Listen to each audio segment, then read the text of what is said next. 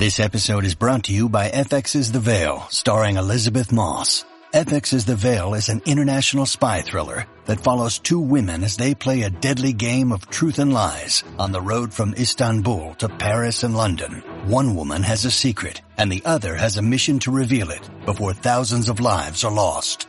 FX's The Veil, now streaming, only on Hulu. Talk Radio 77 WABC. This is Sid and Friends in the Morning. Entertaining and informative. Oh, you're my best friend.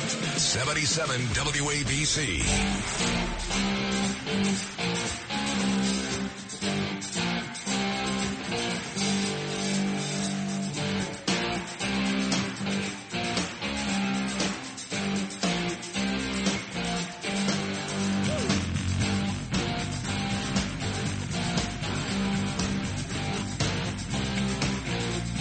So we got a huge guest list today. Huge. I mean, every day is great, but let's leave it at that. Every day is great. Curtis Sliwa, John Catsimatidis, Judge Andrew Napolitano, Alina Habba, Bill O'Reilly, Bo Dietl. Yesterday, we did an interview with a lady, Samantha Zerker. I think. I forgot how to say her last name already. You're close. What is it again? I think it's Something think like that. I don't know. I don't know off the top of my head either. She's running for um, city council in District 13 against Curtis's guy George and Mike Rendino, who's the Bronx GOP chair, his sister. Uh, I don't know her last name. I forgot. I, I don't care.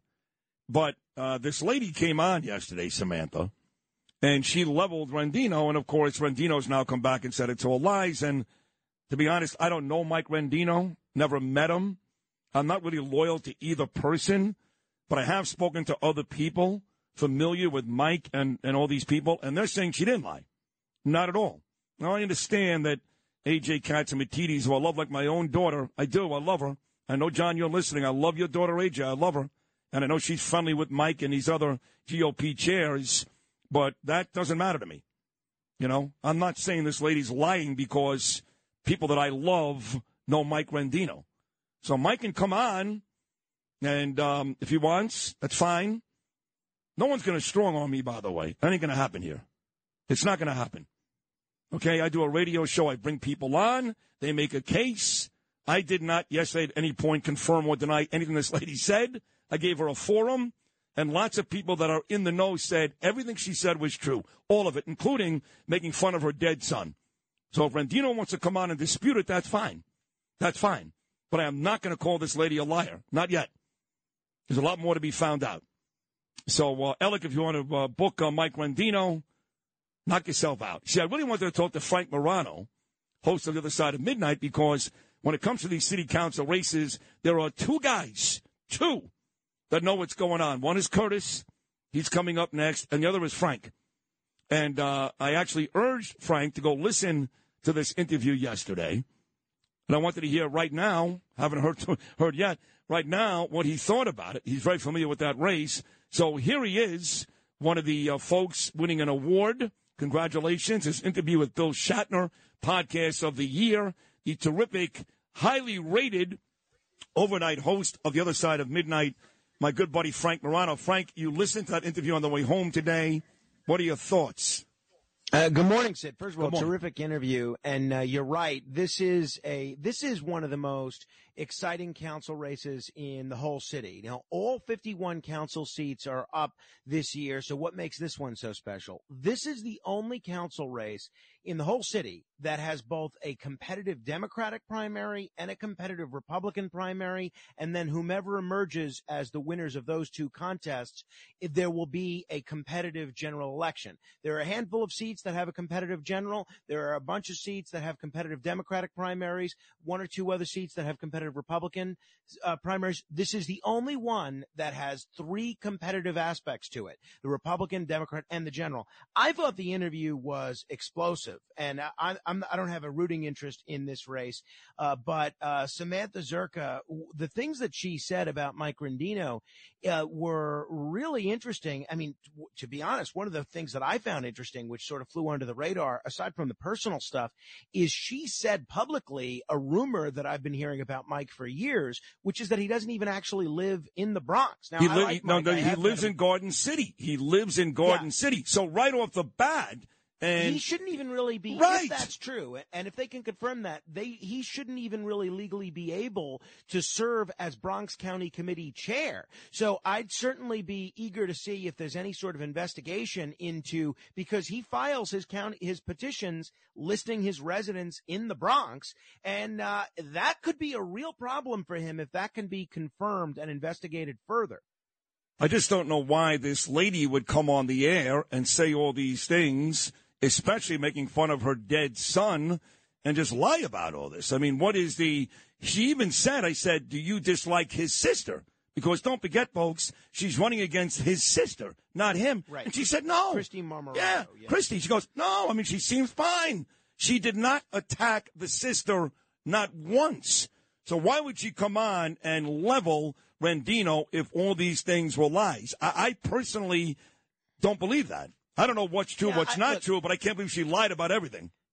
Again, I, I I've liked Mike, and we've worked together from time to time on a few different races. But I, I think it says a lot about someone's judgment and someone's character when they're backing Fernando Mateo over Curtis Sliwa and That's Dabby. Carreras Right. over uh, over John Tobacco. Right. I mean, um, it's, it's this good old boy network in the Bronx, and the only reason Rendino became chairman in the first place is because his predecessor was arrested. And had Jay Savino not been arrested for corruption, Jay Savino would probably still be the Bronx chairperson today. Well, there you have it. So uh, if Rendino wants to come on, I will give him the same forum I gave Samantha yesterday. He can dispute every claim. And then, uh, like Fox used to say, we report, you decide. Uh, And, uh, by the way, I want to be clear. I have no issue with Mike. I me have always either. liked him. I don't even know him. He can, if he walked into these studios right now, I would have to say to Lou, who is that? I have no idea. don't know. Don't even care. Uh, but it's, But this it's- is uh, the, the the other thing that people should, should keep in mind. This is a rare opportunity for the Republicans to actually win a city council seat Yeah. in the Bronx. I think the Yeah. last time that happened, it's been uh, it's been a long time. a long time, maybe the 60s. I- I'm not exactly sure either, but it's been a very, very long time. So this is a rare opportunity. So they got to get their house in order. Talking about Republicans winning, one other race I want to get to, Nicole Malliotakis was back with me yesterday. She's terrific. And uh, she's out there endorsing Ari Kagan. So is Curtis Sliwa. I had the opportunity to meet Ari Kagan at Gracie Mansion actually last week for the very first time. Very excited to meet me. Was thrilled. I said nice things about him. He's got to beat Justin Brannan. I've known Justin for 23 years, dating back to our days together when he was on Opie and Anthony, and I did the morning show at WNEW. But uh, he came on this show a couple of weeks ago and basically lied his way through about 12 minutes. He's got to go. Ari Kagan has to win. Yes.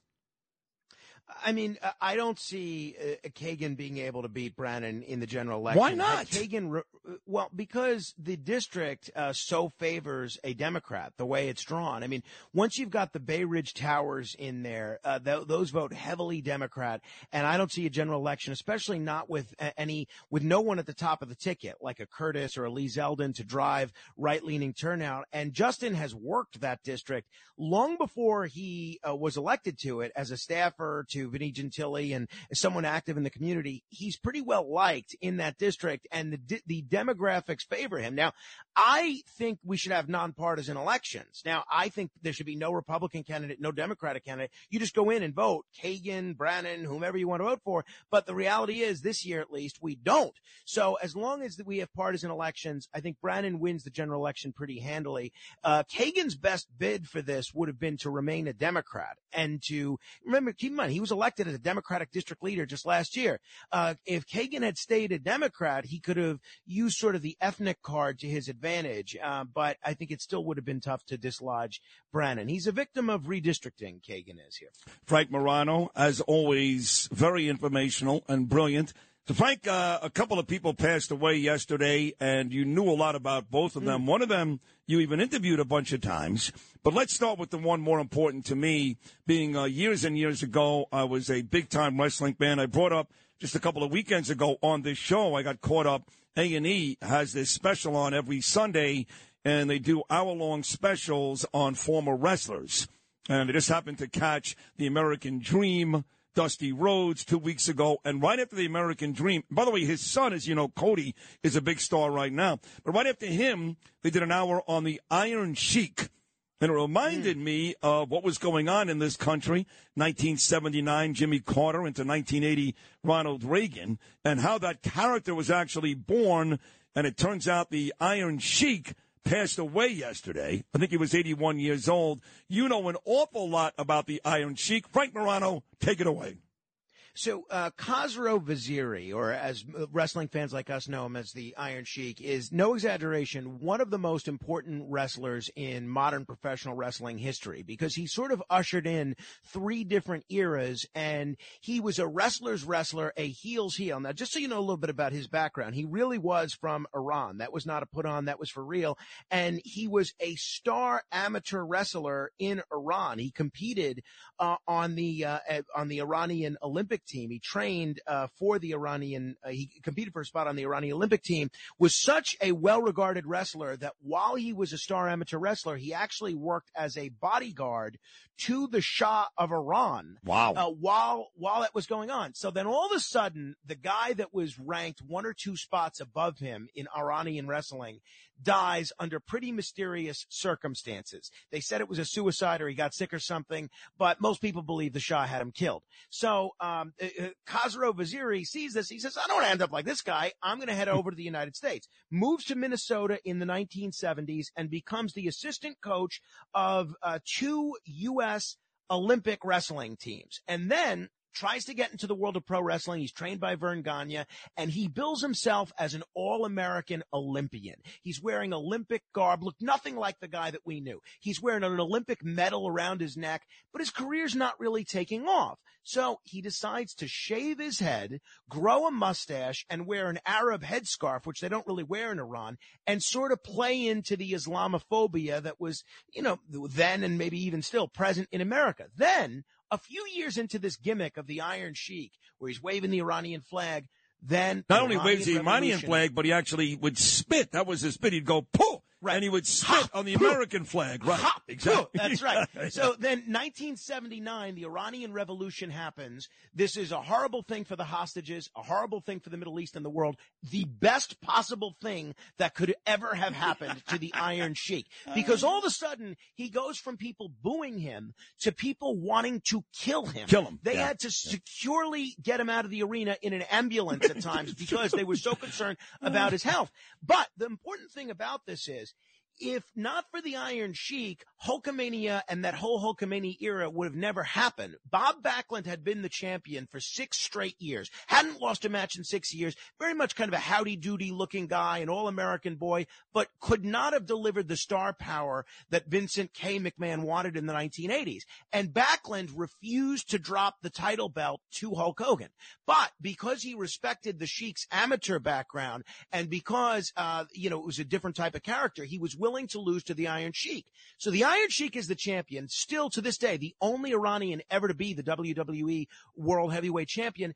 And he's offered a hundred thousand dollars to take the belt to Minnesota to the AWA and not lose to Hogan. They said, uh, even though you're scripted to lose, break his leg break his leg, take the belt to Minnesota. You'll be a hero in the Midwest. But he was true to his word and he dropped the belt Yep. to Hogan. Yep. And he was in a position to make millions. And then a few years later, he gets caught in a, a car with hacksaw Jim Duggan. Yep. Uh, they, they're arrested for drinking and driving in possession of cocaine. And that said to the world that wrestling was officially fake Right. because Hacksaw and the Sheik were fighting that night Right. and good guys and bad guys were not supposed to travel together. So he was fired and had a tough time for, for many years after that. Well, that was it. I, I know he, yeah, he kept coming back and other leagues, and that was it, though. You're right. And uh, Dugan, Duggan, I should say, only had marijuana. It was the Sheik who had the cocaine and cocaine that's in his system. But that was it. That people were like, okay, they're going to kill each other. They're going to kill each other, and they're getting high together in a car by the garden. Uh, that is uh, that is uh, great, great stuff. Look at you all over it, Bob Backlund. He used to walk up and down the stairs uh, all morning long. That was his shtick. And then ran for political office. You may remember in Connecticut uh, years and years ago. Last one, about sixty seconds. The other guy to pass away. And believe me when I tell you, my dear friend Steven Schirripa, a.k.a. Bobby Bacala from The Sopranos, is not, is not sitting shiva this morning. The comedian Pat Cooper, your friend, passed away yesterday. I, you know, I am so sorry to see him gone. He was a friend of mine for over two decades. Originally, we met through Joe Franklin, but I found Pat Cooper to be the funny, one of the funniest people ever, and a guy that really so understood the appeal and the humor of old school Italian nostalgia. A guy that even if you were to just read his routine, it wasn't that funny, but the way he delivered his performance, they're not even jokes. It's basically him comedically complaining about about the world and everyone he knew. There was nobody more entertaining. And uh, the, you think of all the roles that he had in movies like Analyze This, Analyze That, and playing himself on Seinfeld. He made everything he was a part of, whether it was my show, whether it was the Howard Stern show, whether it was Seinfeld. He made everything he was a part of better. And it's difficult to imagine a lot of those Friars Club roasts that he was such a big part of being the hit that they were without him. Uh, it's really yeah. the end of an era. Yeah. Uh, that whole class of com- comedian is just and no longer with us, and, and that's a shame. I'm going to miss him. He died an ordinary prick, by the way. He was a nasty guy for the last 10 years of his life. But uh, no, he was honestly pretty nasty. nasty. for the last 70 yeah. years of his but life. But what's funny about that is I've taught you well because what you did at the end there was find a way to include your show and yourself in the same sentence as Howard Stern and Jerry Seinfeld. Frank, I've taught you well. I have taught you well. And it's true, you did do all those great interviews. In fact, I'm going to play some of that sound later on in today's program. And as always, Great job with me this morning, buddy. I love you. Congratulations again on your monster ratings, on your award you'll receive in uh, September. Keep up the great work, Frankie. You're great. I love you too, man, and uh, congratulations to your award. If there's two people whose egos probably don't need the boost of an award, it's mine and yours. You're right about that. And your friend Arthur Aidala, who texted me this morning too, he's not exactly suffering from self-esteem issues lately either. Anyway, I never heard of him. I never heard of him. One hour in the books. We got an exciting seven o'clock hour coming your way with three great guests: Curtis Sliwa. John Catsimatidis and Judge Andrew Napolitano. Big time 7 o'clock hour is next.